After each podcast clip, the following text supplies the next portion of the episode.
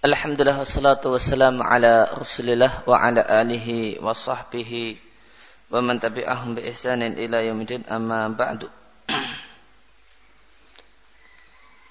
Ikhwah fillah wa akhwat fidin yang dimulakan oleh Allah Subhanahu wa taala, terakhir kita membahas tentang eh, buku-buku uh, yang disarankan oleh penulis untuk dipelajari dan dikaji serta dikuasai oleh para pemula dalam penuntut ilmu. Terakhir kita membahas tentang uh, Riyadus Salihin. Qalan ma'alif hafizahullah ta'ala wa bi halin. Kesimpulannya seandainya ya, masing-masing dari kita menjadwalkan untuk dirinya satu waktu setiap harinya untuk membaca satu bab saja dari hadis-hadis yang ada di Riyadus Salihin maka segera saja dia akan merasakan dan mendapatkan kebaikan yang besar. Akan tapi yang jadi musibah adalah kita zuhud, kita uh, tidak bersemangat ya, untuk mengkaji berbagai buku-buku yang bermanfaat, kemudian kita bersemangat untuk membaca berbagai buku yang boleh jadi manfaatnya tidak sampai usur miksar. Nih. Sepersepuluhnya sepersepuluh. Ya, seperseratusnya eh, satu persennya. Apa yang terdapat dalam buku-buku yang jamiah yang yang lengkap, yang mencakup berbagai hal. Di antara buku yang jamiah, yang lengkap adalah kitab ini, yaitu Riyadus Salihin. Riyadus Salihin adalah sebuah buku yang mengumpulkan banyak dari berbagai bab-bab agama. Kemudian penulis membuka masing-masing bab bima warada atau bikathirin mimma warada minal ayat dengan berbagai ayat yang terkait dengan judul bab. Setelah ayat maka beliau sampaikan hadis yang berasal dari Nabi Shallallahu Alaihi Wasallam. Maka di antara uh, sistematika Riyadus Salihin adalah judul bab, setelah judul bab ayat yang terkait dengan judul bab. Jika ada. Dan setelah itu hadis. Maka metode An-Nawawi di Riyadus Salihin itu semisal dengan Al-Bukhari di sahihnya. Yang membuka judul bab dengan ayat yang terkait kemudian hadis yang terkait dengan bab Uh, kitab ini atau Riyadus Salin ini ditakhid hadis-hadisnya oleh Syekh Al-Albani dan ditahkik oleh sejumlah ulama. Uh, Waqad dan beliau Al-Albani menyebutkan hadis-hadis yang tidak sahih yang ada di Riyadus Salihin. Ya, hasaba menurut dan sesuai istihad beliau. Hmm, karena penilaian uh, sahih dan taifnya hadis sebagian adalah bersifat istihadi. Memang ada beberapa hadis yang disepakati uh, sahihnya atau disepakati daifnya. Namun sebagian hadis sahih dan tidaknya adalah satu hal yang istihadi. Sebagaimana Riyadus Salihin, kalau menurut An-Nawawi, sebagaimana di Muqaddimah Riyadus Salihin, beliau sampaikan, beliau tidaklah memasukkan dalam Riyadus Salihin kecuali hadis yang sahih atau hasan. Lalu datanglah sebagian ulama menilai uh, sejumlah hadis Riyadus Salihin itu daif, maka itu adalah istihad dari ulama yang meneliti yang dalam hal ini berbeda istihad dengan uh, hasil istihadnya An-Nawawi. Kemudian uh, setelah itu buku berkaitan dengan ilmu mustalah hadis maka yang disarankan adalah buku tentang mustalah hadis yang dulu aku pelajari. Dipelajari oleh penulis buku ini ketika beliau belajar di satu lembaga pendidikan formal di Saudi di Riyadh yang namanya Ma'had Al-Ilmi. Yaitu buku mustalah hadis yang ditulis oleh Syekh Muhammad bin Salah Al-Utsaimin rahimallah taala. Ya, kelebihan buku ini bi uslubin mukhtasar, gaya bahasanya ringkas. Sebagian kita, sebagian orang meremehkan dan merendahkan buku-buku pegangan, buku-buku mukorok, buku-buku teks wajib yang ada di sekolah-sekolah formal. Dan kita mendorong manusia untuk tidak menyukainya. Wahada layaklu min ahadi amrain. Dan ini tidaklah lepas dari satu dari dua kemungkinan. Kemungkinan yang pertama adalah males, kemungkinan yang kedua adalah bodoh. Karena buku-buku pegangan di sekolah sekolah-sekolah formal bukanlah buku sesat, Taurat atau Injil yang diselewengkan.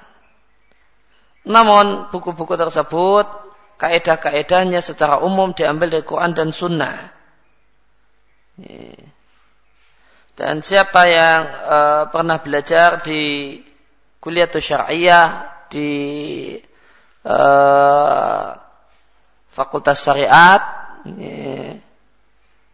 di Arab Saudi, tentu dia akan ingat bahasanya kita belajar di uh, di sekolah formal tersebut atau di perguruan tinggi formal tersebut kita mempelajari materi-materi ilmiah dan topik-topik bahasan ilmiah. Yang seorang itu akan menyesal ya, jika dia tidak e, membaca ulang, mengkaji ulang apa yang pernah dia pelajari karena apa yang didapatkan semasa kuliah itu adalah pelajaran-pelajaran yang manfaat.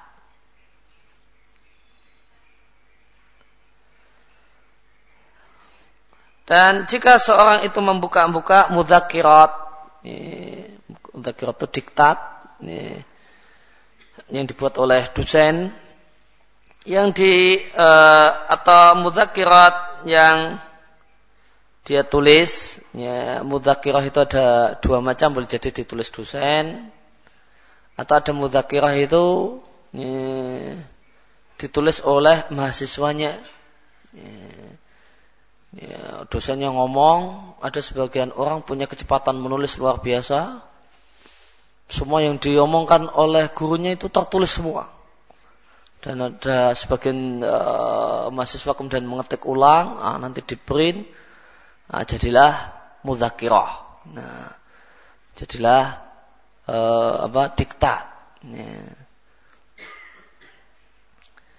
Alat katabah yang dia tulis sendiri, maka dia akan melihat satu hal yang mengherankan. Menimbang karena dulu kita tidak menyukai untuk mempelajari dan mengkaji diktat-diktat ini semasa kuliah. Padahal ternyata isinya bagus. Isinya adalah saripati dari ilmu e, sang dosen.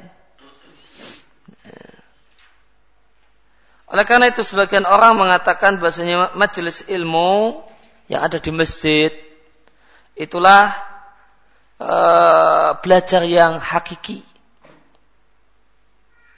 Bukan apa yang dipelajari di bangku kuliah formal. Meskipun itu di Saudi, ya, belajar yang asli, ya, yang duduk uh, mengka, uh, mengka, uh, duduk di masjid, di masjid-masjid ilmu yang Eh, pematernya para ulama itulah ya, belajar yang hakiki. Komentar penulis ini adalah satu anggapan yang tidak salah, satu hal yang benar. Yang kita tidak perlu memperdebatkannya dan uh, ya, memperdebatkan benarnya kalimat ini. Akan tetapi uh, para pelajar, para mahasiswa mereka pergi setiap pagi, setiap harinya, kecuali Kamis dan Jumat, ke berbagai ma'had, ke berbagai sekolah dan berbagai tempat kuliah. untuk belajar dan mendengarkan ilmu yang ini dalam sehari kurang lebih enam jam setiap harinya. Lalu ke ke manakah pergi dan hilangnya ilmu itu semua? Di manakah keberkahannya? Maka sungguh keberkahannya telah dicabut dari dada banyak orang kecuali orang-orang yang Allah rahmati. Ya, perlu diketahui bahasanya uh, hari libur Saudi itu dua hari, Kamis dan Jumat. Ya.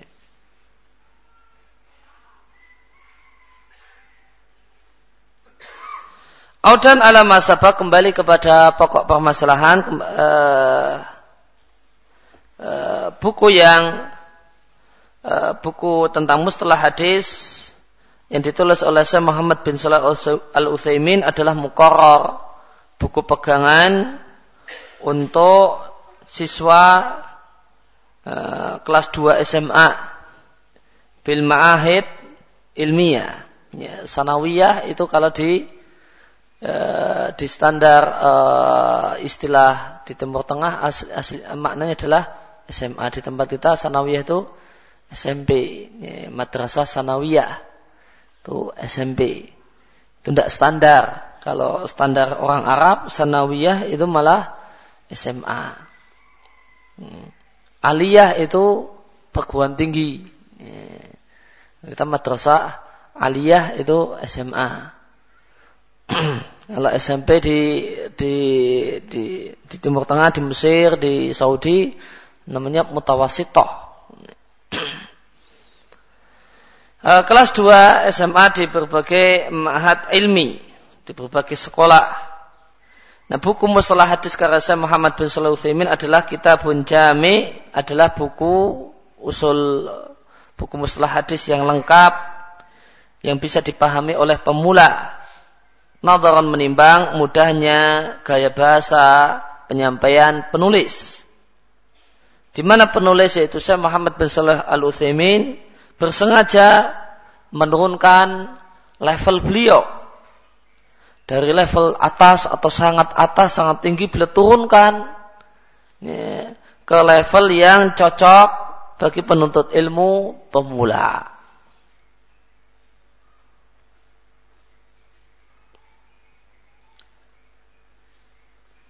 Dan jika Anda tambahkan uh, di samping belajar mustalah hadis karya Syekh Muhammad bin Salah Utsaimin, Anda juga mempelajari mandumah baikuniyah, maka itu satu hal yang bagus. Karena syair menurut banyak orang itu lebih mudah dihafal daripada nazar, daripada prosa. Karena syair itu mukofa, memiliki kofiyah. Kofiyah itu huruf terakhir yang sama dalam bait-bait syair nun nun semua atau lam lam semua. Wa mauzun dan memiliki not-not wa ala bahrin wahid dan mengikuti uh, not yang sama. Yeah. Wazan wazan syair Arab itu disebut bahar. Wazan syair Arab itu disebut bahar. Maka bahar di sini jangan diartikan lautan. Ah. Bahar di sini adalah wazan uh, sair. Not-not ketentuan not uh, sair Arab. Warojas atau uh, rojas salah satu bentuk uh, sair Arab. Kadalika demikian pula atau warojas kadalik dan rojas juga seperti itu ya, memiliki wazan, memiliki kofiah, maka mudah bagi para penuntut ilmu untuk menghafalnya. Dan manzumah Baiquniyah eh, telah mendapatkan sarah dengan banyak sarah. Maka jika seorang penuntut ilmu yang mau belajar tentang masalah mustalah hadis, menghafal Baiquniyah, kemudian membaca bukunya Syekh Muhammad bin Salah Mustalah al-Hadis, maka akan jelas baginya banyak masalah ya, e, seputar atau terkait dengan ilmu mustalah hadis. Ya, maka tadi disampaikan oleh penulis uh, ada sebuah fenomena ya, di antara para penuntut ilmu uh, yaitu anggapan bahwasanya ya, uh, beliau katakan orang tidak suka dengan mukoro. Mukoro yang ada di sekolah-sekolah formal. Ada sebuah anggapan ya, orang orang orang yang tidak suka dengan buku-buku mukoro di sekolah formal. Ya, sebagian orang mengkritik uh, diktat dan mukoro sekolah-sekolah formal dengan mengatakan ya, uh, kenapa kita tinggalkan buku induk? Ya, kalau jadi mukoro ya, untuk mukoro buku-buku ya buku-buku pegangan dalam sekolah formal kembalikan ke buku-buku asli. Ya, matan kita tauhid atau mustalah hadis ya ambil buku apa. Tidak usah ya, ngarang sendiri, tidak usah nyusun. Lama buku-buku yang sudah uh, sudah terkenal di kalangan uh, di dunia ilmu tinggal dipilih saja. Uh, untuk kelas ini buku apa cocoknya. Ya, itu uh, pendapat sebagian orang. Ya, tidak uh, setuju dengan buku-buku mengkoror dengan alasan uh, kita meninggalkan buku pokok. Ya, kita meninggalkan buku pokok, kemudian membuat siswa sibuk dengan uh, uh, mukoror. Apa tidak lebih baik kita jadikan siswa sibuk dengan buku-buku yang standar di dunia ilmu. Nah, pendapat semacam ini ya, tidak beliau setujui. Ya, tidak beliau setuju, beliau bantah dengan beliau katakan ya, bahwasanya buku-buku mukor itu manfaat. Ya, dia buku bukan buku sesat. Ya, dasar-dasarnya adalah berdalil ditulis oleh para ulama, maka tidak masalah mempelajarinya. Apa Nah kalau orang itu malah dibuat tidak menyukai buku mukoror, akhirnya hilanglah keberkahan ilmu. Orang nggak semangat uh, mempelajarinya. Maka uh, padahal di sana itu uh, terkandung materi yang bagus-bagus, namun banyak yang hilang, banyak yang nggak melekat gara-gara orang mempelajarinya dengan malas. Ah, buku mukoror. Nah.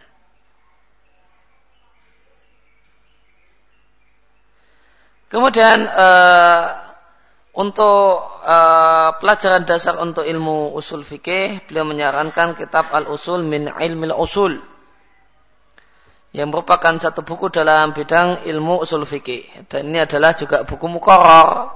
Uh, buku aslinya awal mula penulisannya adalah Muhammad bin Al Utsaimin diangkat sebagai anggota penyusun penyusun uh, kurikulum dan uh, penulis buku untuk kurikulum yang telah disiapkan. Maka beliau mendapatkan tugas jatah nulis tentang masalah mustalah hadis, masalah usul fikih, kemudian juga pelajaran fikih. Ya, maka Kemudian dari dari situ maka muncullah buku Mustalah Hadis karya Ibnu Thaimin Al-Usul min ilmu usul karya Ibnu Thaimin ini asal asalnya adalah karena beliau masuk dalam tim pembuat kurikulum dan perancang kurikulum dan penulis uh, dan penulisan buku yang disesuaikan dengan kurikulum. Wa mukarrar ini adalah buku mukarrar, buku pegangan untuk ma'ahid ilmiah, untuk sekolah formal, tepatnya untuk siswa kelas 3 SMA. Yang ini juga ditulis oleh Syekh Ibnu Thaimin. Dan dalam buku ini Syekh Ibnu Thaimin sebagai penulis juga menurunkan levelnya. Dari level yang sangat tinggi, kemudian beliau menurunkan level dan eh, sehingga Eh, beliau bisa menyampaikan gaya bahasa yang sangat mudah. Sehingga mudah bagi semua orang yang membaca buku ini untuk memahami apa yang disampaikan oleh penulis. Kemudian eh, yang terakhir buku yang beliau sarankan untuk dimiliki, dikaji dan banyak dibaca oleh penuntut ilmu adalah buku-buku fatwa para fatwa-fatwa para ulama. Yang aku maksudkan adalah fatwa-fatwa para ulama ya, semisal fatwa-fatwanya Syekh Ibnu Bas, Syekh Ibnu Semin, Syekh Ibnu Jibrin, Syekh Soleh Fauzan. Nah, tidaklah aku katakan hal ini mimba bitaksis. Tidaklah aku sebutkan nama-nama tadi dalam dengan maksud mengkhususkan hanya fatwa-fatwa mereka saja tanpa ulama yang lain. Namun aku aku sebutkan nama empat ulama di atas tanpa yang lain karena fatwa-fatwa mereka adalah fatwa yang sangat bagus untuk dibaca dan dipelajari oleh uh, penuntut ilmu atau pemula dalam penuntut ilmu. Kemudian beliau sampaikan metode yang bagus untuk uh, membaca dan mempelajari buku fatwa-fatwa para ulama. Jika Anda ingin jika Anda ingin untuk uh, agar tertanam fatwa-fatwa tersebut, ilmu yang ada dalam fatwa-fatwa tersebut dalam benda Anda, caranya bacalah pertanyaan yang ada di buku itu. Kemudian tunggulah dan janganlah anda baca jawabannya. Ya, tutupi dulu jawabannya. Anda baca buku fatwa, anda baca uh, pertanyaan, jawabannya tutupi. Coba jawab sendiri. Apa kira-kira inti jawaban Anda dengan ilmu yang telah Anda pelajari? Namun tas tahdir munculkanlah ilmu yang telah Allah ajarkan pada diri Anda. Ya. Kalau ada pertanyaan semacam ini ditujukan pada Anda, kira-kira jawabannya apa? Ya. Intinya apa? Dalilnya apa? Waris dan bersemangatlah agar Anda menyampaikan jawaban dari ilmu yang Anda miliki. Seandainya keliru, Anda tidak berdosa. Kenapa? Karena Anda tidak sedang berfatwa. Cuma lagi mikir, ah, lagi baca buku, tidak sedang berfatwa. Fabi hati tariqah maka dengan metode ini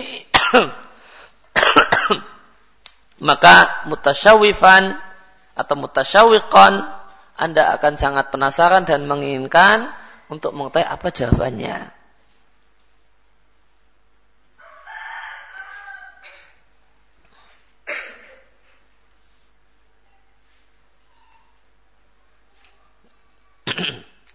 Maka bisa dengan metode semacam itu atau bisa juga dengan metode kelompok diskusi.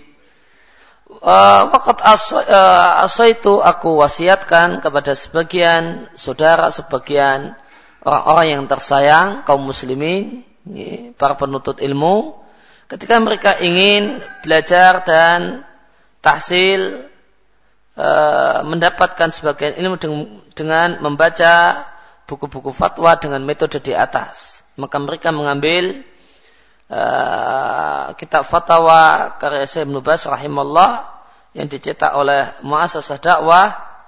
Lalu salah satu mereka membaca pertanyaan. Kemudian masing-masing dari mereka mencoba menjawab berdasarkan ilmu yang mereka miliki. Dan tidaklah uh, tidaklah satu dari mereka berdosa jika ternyata jawabannya salah karena mereka tidak dalam kondisi berfatwa ya, akan tapi uh, yang mereka lakukan adalah uh, latihan ya, atau diskusi tortil masalah ya, memunculkan masalah dengan upaya untuk mengeluarkan ilmu yang mereka miliki. Jika kemudian masing-masing orang telah telah menjawab berdasarkan ilmu yang dia miliki, lalu akhirnya yang bertugas untuk megang buku fatwa tadi membacakan jawaban yang ada di buku tersebut. Maka jawaban dibacakan setelah jiwa itu siap untuk menerima jawaban ini. Maka jika seorang penuntut ilmu mendengar jawabannya, maka akan semakin melekatlah jawaban tersebut di benaknya. Maka bisa juga dengan metode kelompok. Ya, dua atau tiga orang duduk bareng.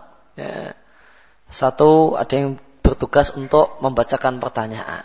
Ya, setelah itu yang lain ya, yang tidak megang buku coba menjawab ya, dengan ilmu yang dia miliki. Setelah semuanya sudah mencoba menjawab berdasarkan ilmunya masing-masing, ya, baru kemudian dibacakan jawabannya.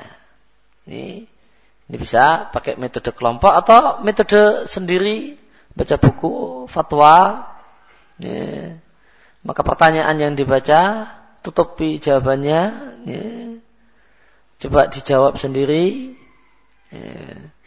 Setelah itu kan mungkin boleh jadi penasaran, benar apa enggak ya jawaban saya. Kemudian dijawab. Ya, kemudian baru dibaca bagaimanakah jawabannya. Ini metode yang beliau nilai satu hal yang bagus untuk uh, memasukkan ilmu yang ada di buku-buku fatwa dalam benak orang yang membacanya.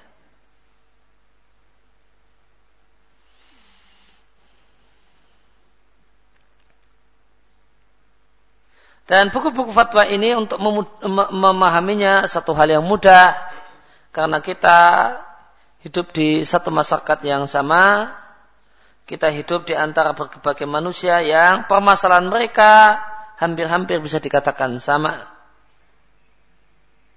Dan satu hal yang menakjubkan dan mengherankan, Anda jumpai e, pertanyaan yang sama itu bisa berulang puluhan kali. Atau berulang alihah pertanyaan tersebut ditanyakan orang kepada kita. Pertanyaan yang sama. Orang bisa sampai menanyakannya berkali-kali kepada kita. Seorang penuntut ilmu. Pertanyaan yang sama. Nah, hal ini karena banyaknya orang yang bertanya tentang masalah tersebut dan karena masalah tersebut telah menjadi e, masalah yang umumul balwa dialami oleh banyak orang oleh semua orang. Namun meskipun demikian, meskipun ada satu pertanyaan yang uh, ditanyakan kepada kita berulang kali puluhan kali, ternyata mayoritas dari kita ngawur, ya takhobat, asal-asalan dalam memberikan jawaban. Maka bersemangatlah untuk membaca buku-buku fatwa para ulama, terutama jika fatwa tersebut diiringi dengan dalil. Sehingga hilanglah kebodohan dari diri Anda. Inilah beberapa buku yang penting dan bersemangatlah dan berupaya untuk memilikinya dan membacanya sebagaimana telah aku jelaskan. Ya, maka ini poin pertama ya, yang ingin beliau sampaikan tentang prioritas dalam belajar. Kemudian berikutnya beliau akan menyampaikan beberapa contoh pembangkit semangat Aku akan sebutkan contoh-contoh ini karena contoh-contoh ini sangat membantu agar orang tidak putus asa dan tidak putus asa. Dan sangat membantu supaya orang itu tidak rendah diri. Karena sebagian orang itu membuat dirinya sendiri putus asa. Dia sendiri yang jadi biang kerok. Kenapa dia putus asa? Wisabit dia sendiri yang melemahkan semangat semangat dirinya sendiri maka dia bukakan jalan dan jalan bagi putus asa untuk merasuk ke dalam dirinya. Dan hal ini telah kita bahas di beberapa lembar yang lewat. Maka menjadi kewajiban kita untuk untuk banyak-banyak membaca sejarah hidup para ulama salaf. Karena di dalamnya terdapat kebaikan yang besar. Dan supaya Anda mengetahui berapa sih kadar diri Anda, perhatian Anda, dan semangat Anda. Dan janganlah Anda meremehkan dan merendahkan uh, sedikit pun. Merendahkan diri Anda sedikit pun. Karena Allah telah memberikan pada Anda akal dan anggota badan yang uh, bisa membantu Anda untuk mewujudkan apa yang menjadi maksud keinginan Anda. Sebagaimana kata syair, fakun rajulan rijluhu fi thara wa hammatu hammatihi fi. Maka jadilah anda seorang manusia yang kaki berpijak di bumi, namun puncak cita-cita menggantung di bintang di, uh, di langit sana. ya, dalam bahasa Indonesia, gantungkan cita-citamu uh, di langit sana. Maka janganlah anda meremehkan kebaikan sedikit pun. Karena sebagian orang itu semangatnya bangkit gara-gara satu kalimat. Namun satu kalimat tersebut taf'al fi nufusim al-afail menimbulkan reaksi yang sangat luar biasa dalam dirinya. Akan aku sebutkan pada Anda tiga contoh.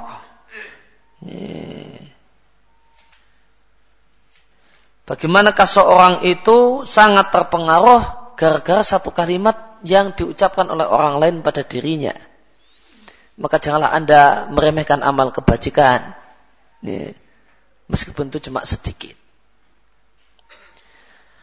Kita semua kenal kitab Bukhari, Sahih Bukhari yang merupakan buku yang paling sahih, yang paling valid dalam Islam setelah Al-Quranul Karim. Hadal kitab ya, buku ini jika kharaja li ahad min al-ruwat riwayatan fihi. Jika diriwayatkan dari salah seorang perawi satu riwayat di Sahih Bukhari faqad jawazal qantarah maka dia telah melewati jembatan. Artinya tidak perlu dibahas kesahihannya. Ini satu buku yang jika uh, kita baca satu riwayat ada satu riwayat hadis kita baca di Sahih Bukhari. Begitu kita baca, kita jumpai ada di sini, maka tidak perlu bicara panjang lebar. Ya, ini jelas sahihnya. Tidak perlu dibahas. Dan jika dikatakan sebuah hadis ini dilihatkan oleh Bukhari, maka di hati kaum muslimin akan timbul haibah, Eh, ketakutan atau kewibawaan yang luar biasa untuk hadis tersebut. Hadisnya ada di Sahih Bukhari loh. Uh, maka orang kan diam. Ya. Karena kata-kata ada dalam Sahih Bukhari punya haibah, punya wibawa, punya wibawa. Ya. Coba dengan mengatakan ini ada di Sahih Bukhari, diatkan oleh Bukhari dalam sahihnya. Dia punya wibawa luar biasa di tengah-tengah kaum muslimin.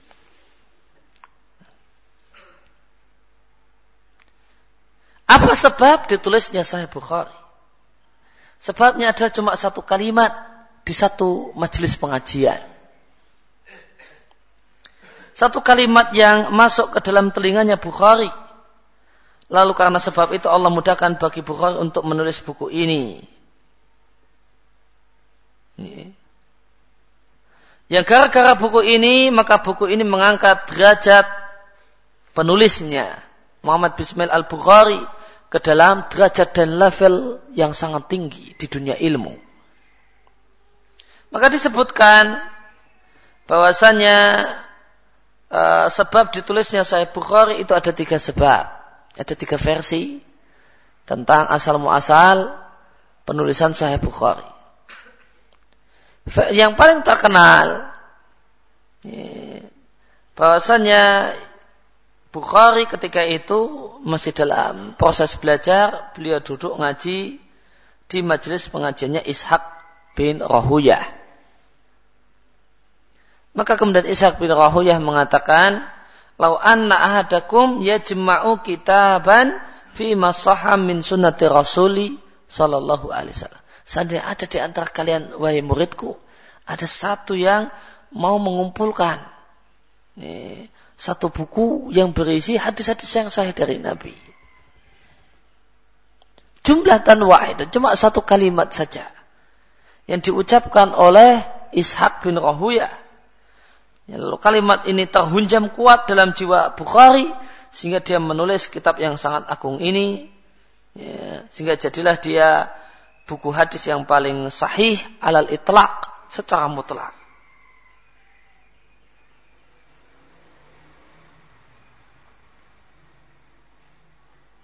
Ini sebab yang paling terkenal. Ada tiga sebab. Uh, sebab yang lain ada yang mengatakan sebabnya adalah gara-gara mimpi. Gara-gara mimpi. Bukhari mimpi bertemu dengan Nabi Shallallahu Alaihi Wasallam. Ya, ya, kemudian Nabi menyampaikan satu kalimat yang ini menyebabkan Bukhari kemudian terdorong untuk menulis Sahih Bukhari.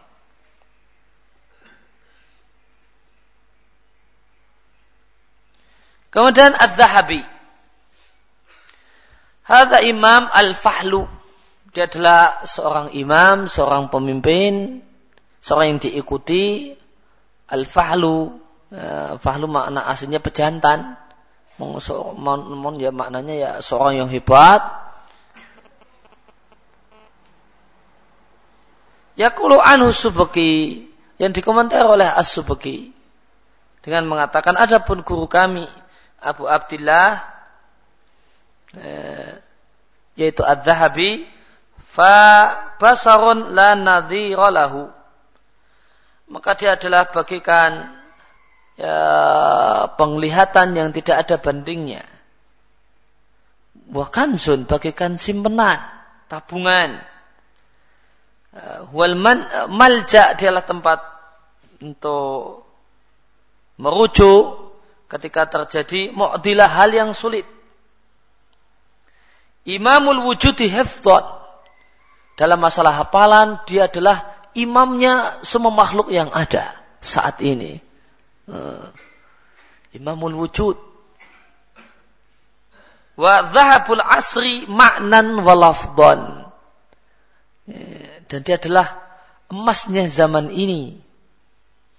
Maka beliau adalah emas maknan walafdon. Hakiki dan namanya. Namanya Zahabi. Dan memang beliau adalah Zahab. Nah, ya, sebutan beliau Zahabi. Zahab itu emas. Ya, namanya. Uh, dan beliau memang Zahab. Ya, maka beliau adalah emas. Maknan wa lafdhon. Namanya lafdhon wa maknan dan realitanya. Dan beliau adalah syekh jarh wa ta'dil. Beliau adalah pakar masalah kritik rawi. Wa rajulu rijal. Dan beliau adalah tokoh besar ilmu rijal. Ilmu tentang masalah perawi. Fi kulli di setiap jalan. Ka'annama jumi'at al-ummatu fi wahid. Karena kemampuan beliau yang luar biasa tentang masalah perawi, dan status para perawi kan keadaannya mereka masing-masing maka seakan-akan semua manusia semua umat Islam itu dikumpulkan di satu lapangan. Fanadoroha. Lalu beliau mengeceknya satu persatu. Mana yang sirkoh mana yang tidak mana ini seakan-akan semua manusia terkumpul di satu lapangan dan beliau yang milih ini yang sirkoh ini yang daif ini yang uh, sangat daif ini yang tukang bikin hadis palsu dan seterusnya Thumma akhadha yukhbiru anha. Kemudian setelah dikumpulkan di tanah lapang, kemudian beliau periksa, lalu kemudian beliau ceritakan. Satu persatu masing-masing status dari manusia-manusia tersebut. Ikhbar man hadoroha. Sebagaimana cerita orang yang mengalami dan sehidup semasa dengan manusia yang dibahas itu satu persatunya.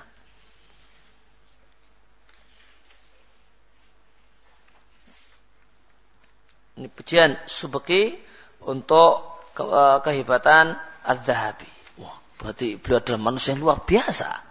Kalau kita baca pujian tadi. Nah, apa sebabnya beliau jadi orang luar biasa?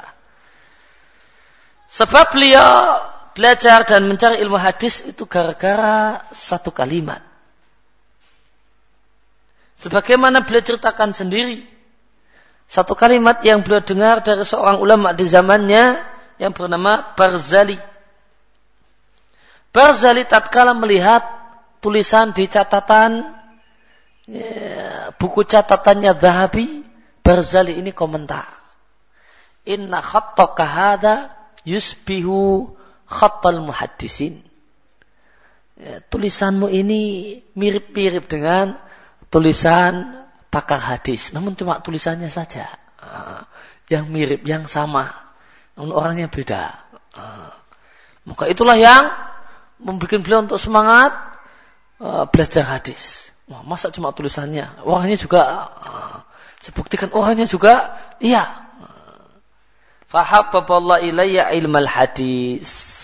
Maka gara-gara itu, maka Allah menimbulkan kecintaan dalam hatiku untuk belajar ilmu hadis. Maka latahkiranna minal ma'rufi syai'a. Ya. Janganlah Anda meremehkan amal kebajikan meskipun hanya sedikit. Cuma satu kalimat nasihat sampaikan kepada orang itu boleh jadi orang itu akan jadi manusia luar biasa gara-gara uh, satu kalimat yang Anda ucapkan, satu nasihat. Nasihat gak perlu panjang-panjang. Satu nasihat atau satu pujian. Atau satu pujian. Pujian untuk dahabi kecil. Dahabi muda. Satu pujian. Ya. Namun ini yang membuat beliau jadi manusia luar biasa di dunia. Ya, Imamul wujud. Wah. Ya, gara-gara Ya, pujian, satu kalimat pujian. Maka lah takiranna minal ma'rufi syai'a. Janganlah anda meremehkan amal kebajikan. Meskipun sekedar pujian kepada anak kecil. Pujian kepada uh, orang yang lebih muda. Yang memang pantas untuk mendapatkan pujian. Satu nasihat. Ya, yang tidak berat. Satu kalimat nasihat yang kita tujukan kepada seseorang, kepada kawan, kepada adik, kepada anak, kepada yang lain, itu boleh jadi punya dampak yang luar biasa. Maka lihatlah, maka perhatikanlah bagaimanakah kalimat satu kalimat ini berpengaruh kepada Al-Imam Az-Zahabi. Fakat sara, maka gara-gara uh, kalimat tersebut maka beliau jadi ulama besar ilmu hadis ya, pakarnya dan kritikus hadisnya.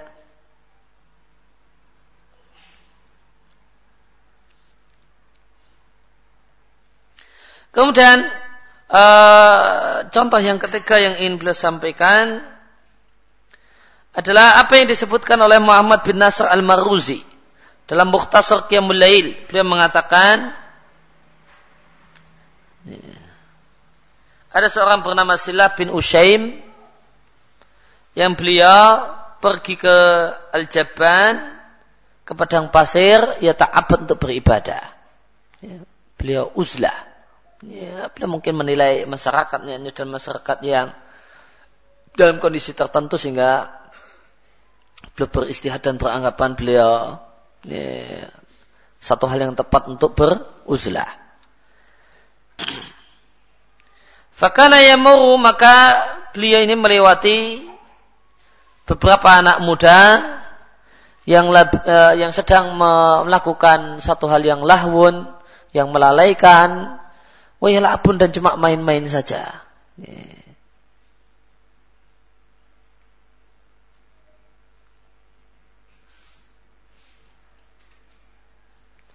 Fayakululahum maka beliau memberikan nasihat kepada ya, uh, sekumpulan anak muda yang sedang main-main. Ya, nongkrong-nongkrong, nggak ada manfaatnya. Beliau nasihati dengan satu kalimat nasihat. Ceritakan kepadaku tentang sekelompok orang yang mereka ingin mengadakan perjalanan jauh. Namun mereka ini jarun nahar ketika siang menyimpang dari jalan yang benar. Belok dulu, mampir dulu. Ya, Ya, kalau siang mampir, nggak melanjutkan perjalanan ke rute yang telah ditentukan. Wana mulailah, non kalau malam tiba mereka cuma tidur. Kapankah mereka bisa menyelesaikan safar mereka? Fakana kadalik, maka beliau seperti itu. Ya, lewat, ngasih nasihat, semacam itu. Kapan lagi lewat, mengucapkan kalimat kurang lebih semisal itu. Ya bihim fayakulu lahum. Beliau melewati orang yang cuma anak-anak muda yang lagi nongkrong-nongkrong, yang main-main. Beliau ucapkan kalimat tadi. Maka pada satu hari beliau melewati mereka. Lalu beliau sampaikan kalimat yang sama. maka tersentaklah, tersadarlah seorang pemuda dari mereka. Dan dia mengatakan pada teman-temannya, Ya kaumi, innahu wallahi mayani ghairana. Demi Allah, orang ini tidaklah memaksudkan dengan kalimatnya kecuali kita.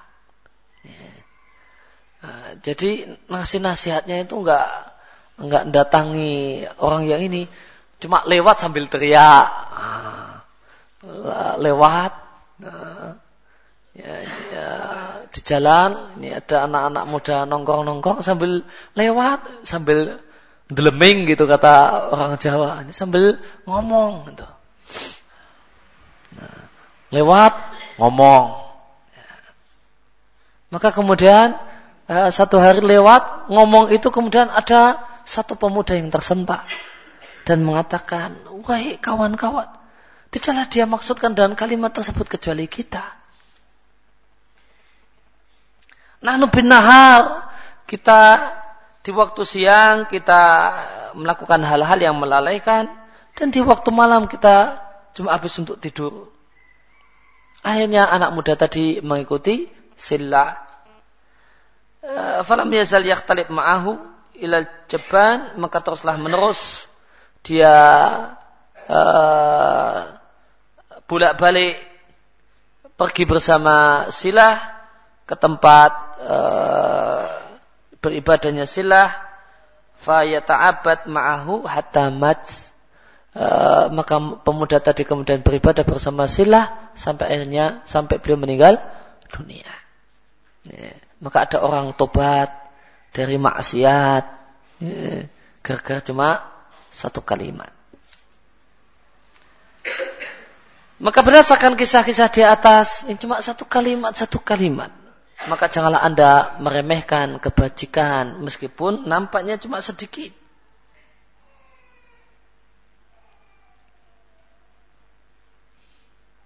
Maka boleh jadi Anda membaca satu buku tipis atau Anda hadir di satu majelis ilmu yang majelis tersebut pematerinya adalah talibi ilmin sahir. Yeah. Yeah. Bukan ulama namun sekedar penuntut ilmu kecil-kecilan. Fatasma kalimatan lalu di karena hadir karena di majelis tersebut Anda mendengar satu kalimat yang akan bisa menimbulkan pengaruh yang sangat luar biasa pada diri Anda yang Anda tidak mengetahui mudah berapa uh, betapa hebatnya berapa jauhnya pengaruh kalimat tersebut. Maka Anda mendapatkan kebaikan yang banyak berupa ilmu.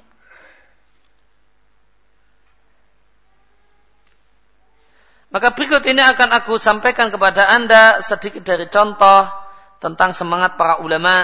Allah mudah-mudahan ini membangkitkan semangat kita dan membersihkan jiwa-jiwa kita.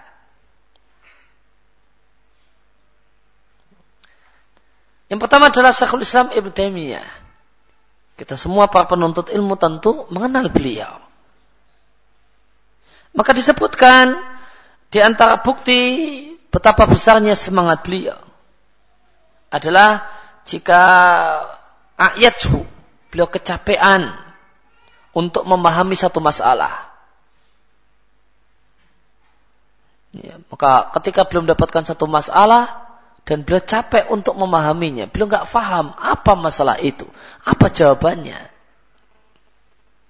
Nah, kalau belum menemukan masalah yang bikin beliau penasaran, beliau nggak tahu jawabannya, maka apa? Lam yukira lahu qararun. Maka seharian beliau tidak pernah merasa tenang. Maka berhari-hari beliau tidak oh, nyaman hati beliau nggak fresh. Ya, karena mikirkan masalah satu pertanyaan atau satu satu permasalahan yang sedang beliau pikirkan. Hatta ya tidak tahu sampai beliau mendapatkan apa yang menjadi keinginan beliau.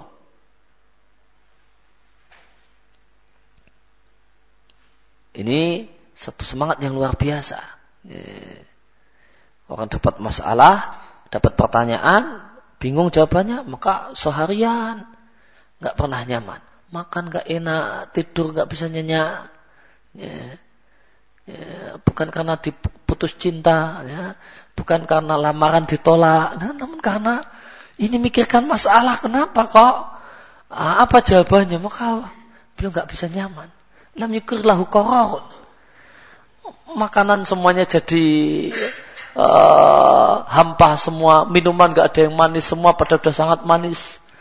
Uh, tidur nggak ada yang nyenyak, ya, padahal sudah di kasur yang empuk. Kenapa mikirkan apa jawaban pertanyaan dan permasalahan ini? Contoh yang lain tentang diri beliau, beliau menyebutkan uh, menyebutkan sendiri tentang dirinya di buku beliau tafsir surat An-Nur di akhir-akhir beliau mengatakan sesungguhnya semua ayat sifat yang ada dalam Al-Quran eh, berkaitan dengan ayat sifat yang, dalam, yang ada dalam Al-Quran maka para sahabat tidaklah berselisih tentang maknanya. Mereka semua sepakat memaknainya dengan makna zahirnya.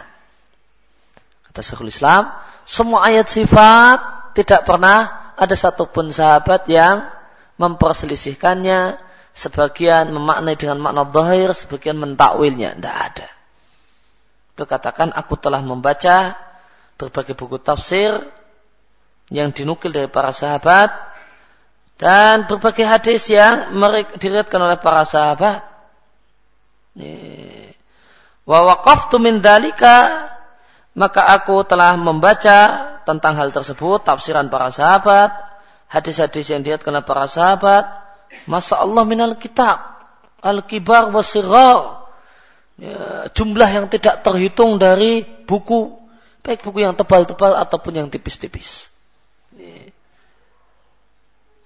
Dan aku telah membaca lebih dari 100 buku tafsir.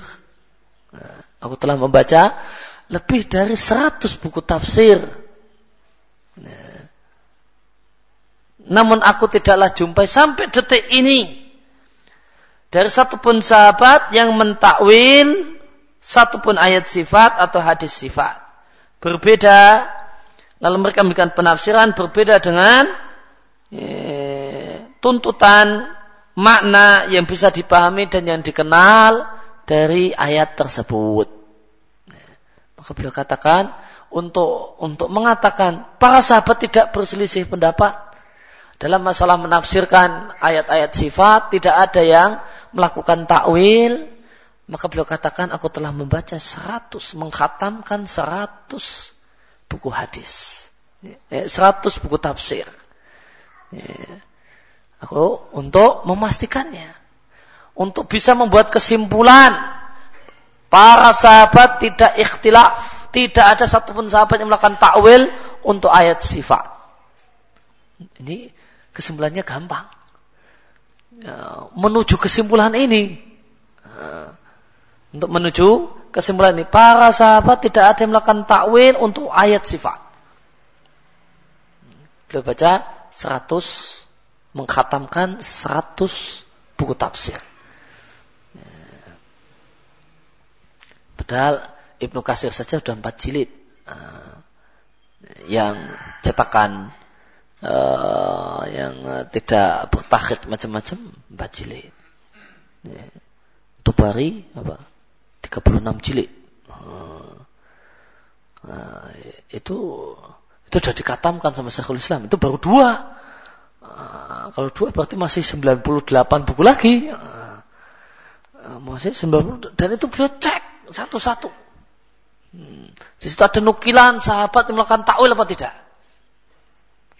Untuk ayat-ayat sifat. Hmm. Yang beliau katakan 100 buku tafsir. 100 buku tafsir. Berapa di antara kita yang sudah khatam satu buku tafsir? Gak usah mulu-mulu. Satu buku tafsir saja. Siapa yang sudah khatam? Gak usah mulu-mulu. Tafsir sesaat atau tafsir jalan lain atau tafsir Ibnu Katsir kau usah mulu-mulu. Nah. Ini Syekhul Islam mengkhatamkan uh, 100 buku tafsir untuk membuat satu statement, satu pernyataan para sahabat tidak ikhtilaf, tidak ada yang melakukan takwil untuk ayat sifat.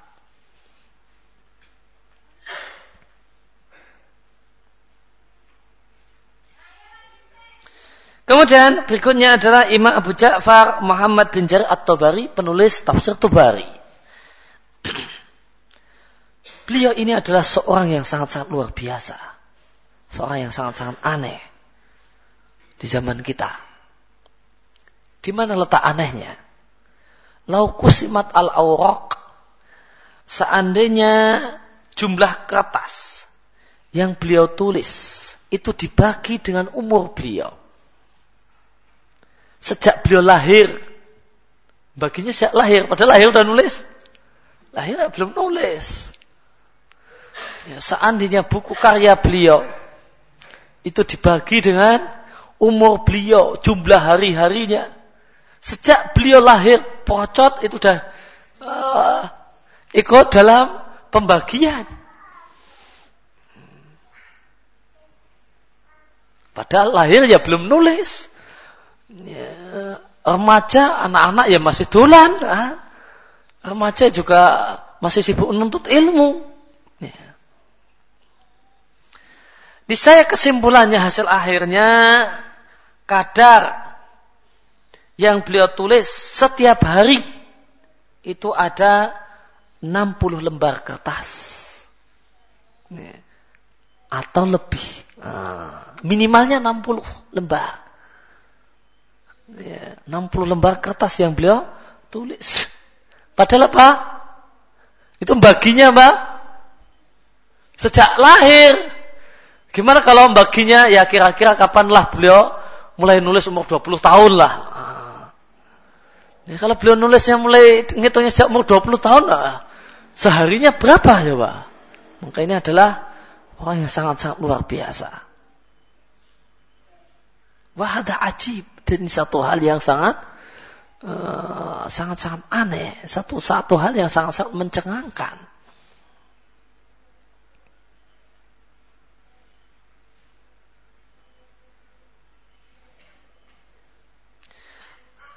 Dan beliau pernah menyarankan kepada murid-muridnya supaya menulis ya, sejarah Islam atau tafsir Al-Quran. Maka beliau perintahkan, beliau minta untuk dihadirkan ya, 30 eh, 30 ribu lembar kertas. Ya, nanti akan beliau tulis tentang sejarah. 30 ribu lembar kertas. Maka beliau mau nulis buku halamannya apa?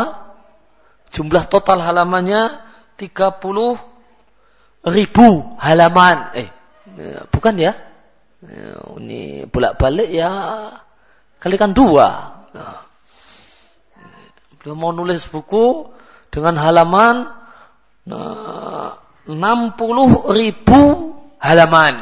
Nah, 60 ribu halaman beliau mau nulis tentang sejarah atau tentang tafsir. Tafsirnya saja, tafsir tulisannya Tobari 36 jilid. Itu itu belum muhakkak, belum uh, belum uh, belum bertakhid, masih polosan. Cuma bertakhid uh, manuskripnya. Ya, 36 jilid. Tebal-tebal. Padahal itu ringkasannya ringkasan. Uh, ringkasannya, ringkasan tafsirnya yang ingin ditulis oleh At-Tabari. Maka para muridnya komentar. Loh kalau nulis buku kok jumlah halamannya 60 ribu halaman. Hadi muddatun tangkoti udunah adunah hari qabul mati.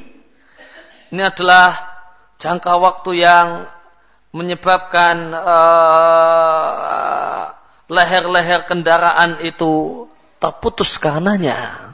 Wah, ini ngabiskan umur. Masa cuma nulis uh, satu buku cuma dengan untuk membacanya, untuk menulisnya itu menghabiskan umur.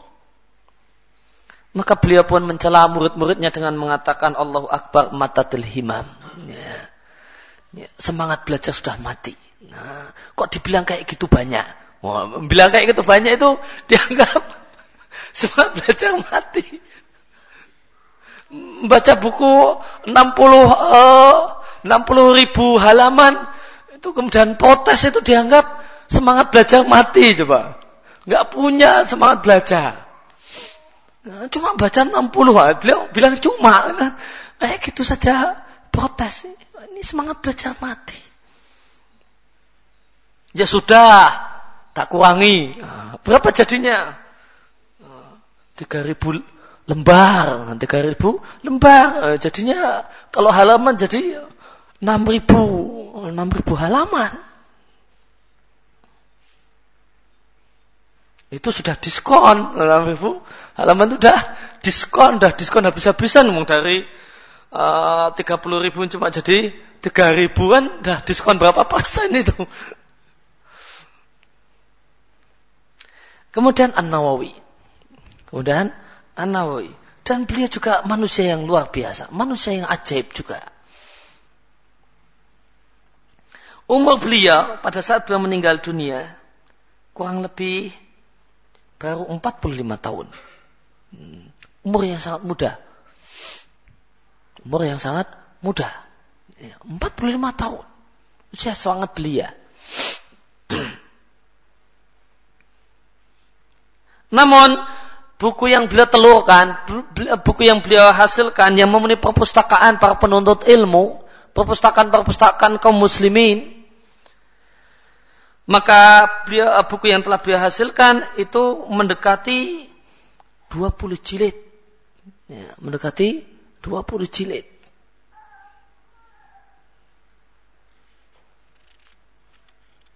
Dan rata-rata buku beliau adalah buku pokok. Nah, ini lebih unik lagi.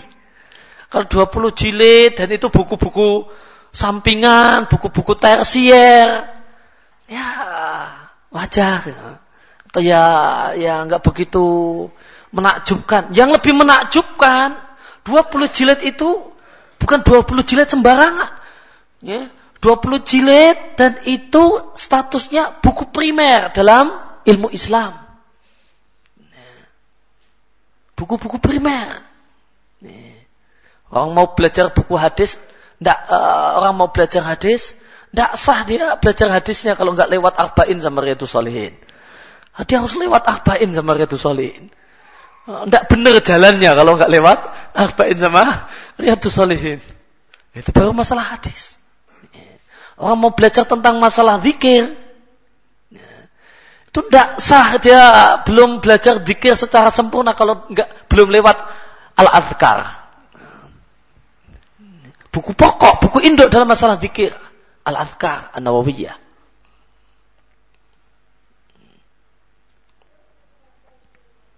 Orang tidak kemudian uh, kalau mau mengkaji Sahih Muslim, orang tidak akan lupa baca Sahih Muslimnya An Nawawi. Nah. Maka ini buku-buku luar biasa. Orang mau belajar fikih Syafi'i, orang mau belajar fikih Syafi'i, maka dia tidak dia tidak akan faham fikih Syafi'i dengan baik. Ya. Kalau dia tidak membaca Raudatul Talibinnya Nawawi, dan orang itu kalau mau jadi pakar fikih, dia dia tidak akan bisa jadi pakar fikih uh, kelas hebat kecuali menguasai majemuk muhadzabnya Nawawi. Nah, maka ini buku-buku primer, buku-buku luar biasa. Nah, buku-buku luar biasa. Ini lebih luar biasa lagi. Umurnya muda, ya, karya yang dihasilkan tuh Eh, cukup banyak 20 namun yang lebih luar biasa bukan 20-nya kelas dari 20 ini kelasnya kelas unggul. Yang itu dihasilkan oleh ulama muda yang wafat umur 45 tahun. Ini yang luar biasa kedudukan dan status buku-buku tadi.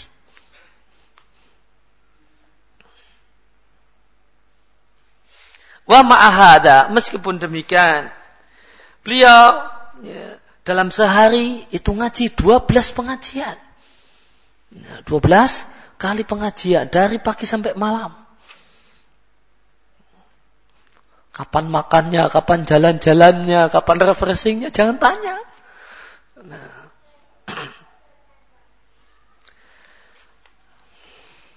Walahu syarhan ala sahih muslim. Ya. Kalau orang tuh dan beliau punya buku sarah untuk saya muslim. Orang mau belajar saya muslim, ya. maka sebuah keharusan untuk baca sarah muslimnya Nawawi. Kalau orang tuh mau jadi pakar bahasa Arab, dia harus menguasai bukunya Nawawi, Tahdibul Asma wal Lughat. Kalau orang itu mau belajar dasar-dasar uh, fikih uh, Syafi'i dia harus baca Raudatul Talibin Nawawi. Kalau dia mau jadi pakar dalam dalam fikih dia harus baca Al-Majmu' Sarah Muhadzabnya An-Nawawi. Yang Majmu' Sarah Muhadzab itu boleh jadi dinilai di kalangan Syafi'iyah sebagaimana Al-Murni di kalangan Hanabilah. Lebih-lebih lagi uh, dan masih ada buku-buku uh, uh, tipis yang lain. Ada Riyadus Solihin yang itu dimiliki oleh setiap rumah seorang muslim kecuali yang kebangetan. Ada Al-Azkar, ada Arba'in, ada Al-Azkar, buku rujukan pokok dalam masalah ya, zikir, buku induk dalam masalah zikir, wal arba'in, arba'in nawawiyah dan yang lainnya.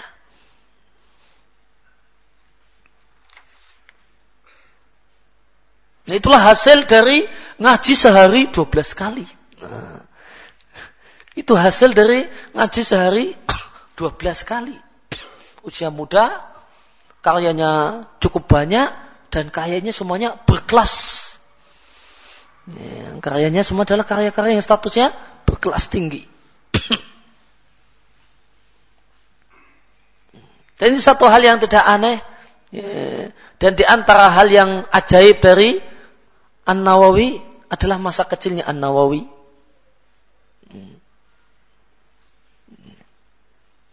Kalau orang itu, kalau umumnya anak kecil nangis karena eh, nggak uh, boleh dolan. Itu umumnya anak kecil. Kebalikannya adalah An-Nawawi. Nangis karena diajak dolan. nangis bukan karena nggak boleh dolan, nggak boleh main. Nangis karena diseret-seret dijak main. Ah, karena dia nggak mau main. Maka ketika Nawawi ini uh, ketika kecilnya, ketika belianya, ya, ya, ketika dia kanak-kanak, ya, dia nggak suka main. Hobinya baca Quran. Hobinya baca Quran. Satu hari datanglah teman-temannya seusianya, Ya, ngejak dia main. Ngejak main kelereng pelayangan apa. Datang rombongan temannya tiga, empat atau lima orang. Datangin Nawawi, ayo main yuk, tulan yuk, ayo. Wah, Nawawi nggak mau. Hmm. Nawawi nggak mau. Akhirnya sama anaknya ini kemudian sama teman-temannya ini diseret. Ayo main. Wah, diseret. Diseret jak main coba, bukan diseret jak pulang, diseret jak main sama teman-temannya. Ayolah main, mosok belajar terus. Ayo main. Wah. Akhirnya seret-seretan. Akhirnya terjadi tarik tambang. Wah. Ini Nawawi nggak mau main, tuh temennya ujak main. Akhirnya setelah berupaya keras, akhirnya Nawawi bisa lepas dari uh, seretan temannya. Itu langsung kabur ngacir, pulang ke rumah. Bapaknya uh, punya toko, ya, punya warung. Maka dia pulang sambil nangis. Dijak main.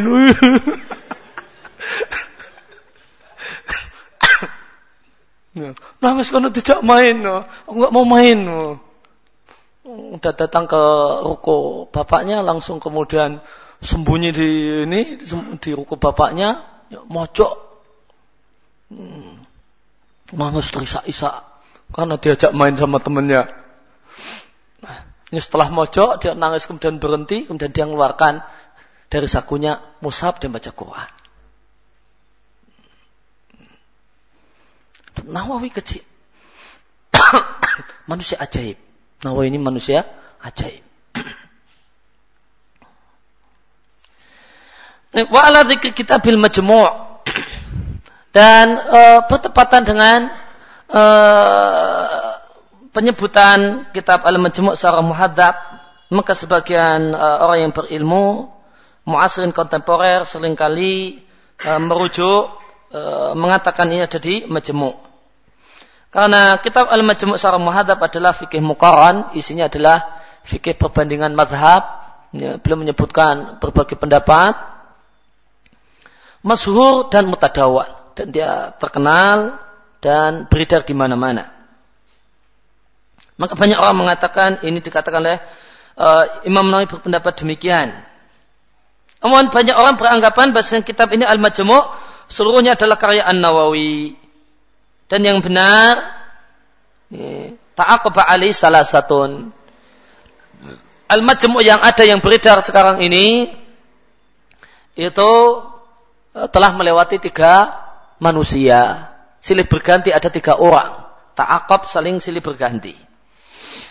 Pertama adalah An-Nawawi, kemudian As-Subqi, kemudian yang terakhir adalah Al-Muti'i.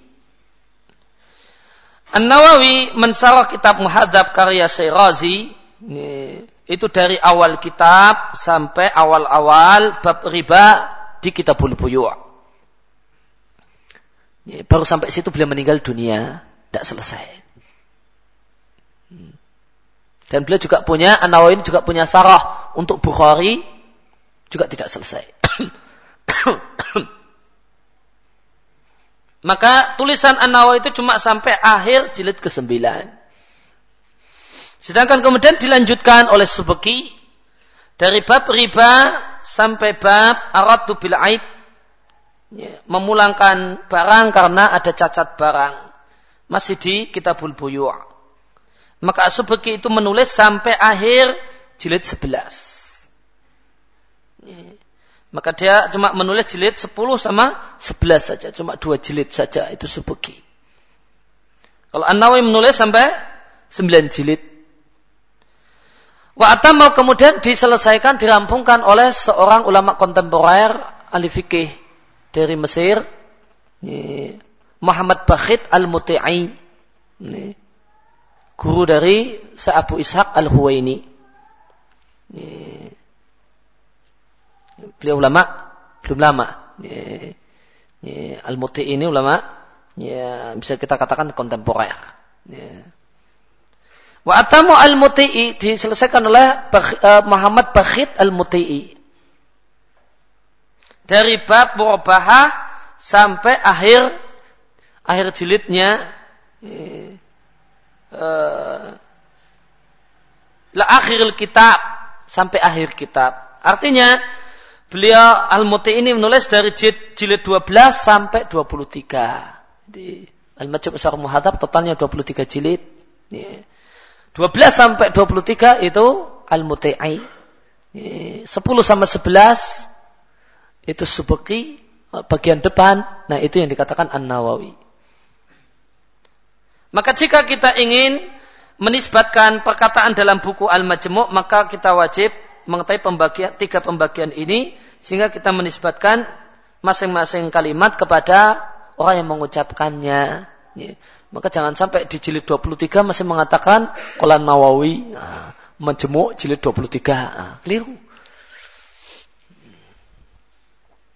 Dan harus ya, dikatakan al-muti'i, kolam muti'i, ya, uh, al-majmu' syarah muhadab jilid 23 halaman sekian. Atau perlu diketahui bahasanya uh, untuk uh, untuk setelah asubuki itu ada dua yang melanjutkan. Jadi ada dua cetakan uh, al-majmu. Ada yang terakhir itu diselesaikan oleh al-muti'i. Dan ini yang paling umum, yang paling terkenal. Kemudian yang kedua ada cetakan majmu' secara mahadab yang uh, bukan muti'i namun ada orang lain dan saya tidak apal namanya, namun ada orang lain selain uh, Al-Muti'i yang menyelesaikan apa yang telah ditulis oleh An-Nawawi dan As-Subki. Demikian kurang lebih yang kita bahas kesempatan pagi hari ini. Wassalamualaikum ala nabiyina Muhammadin wa ala alihi wa sahbihi. Wa alhamdulillahi rabbil alamin. Subhanaka Allahumma wa bihamdika asyhadu an la ilaha illa anta astaghfiruka wa atubu ilaik.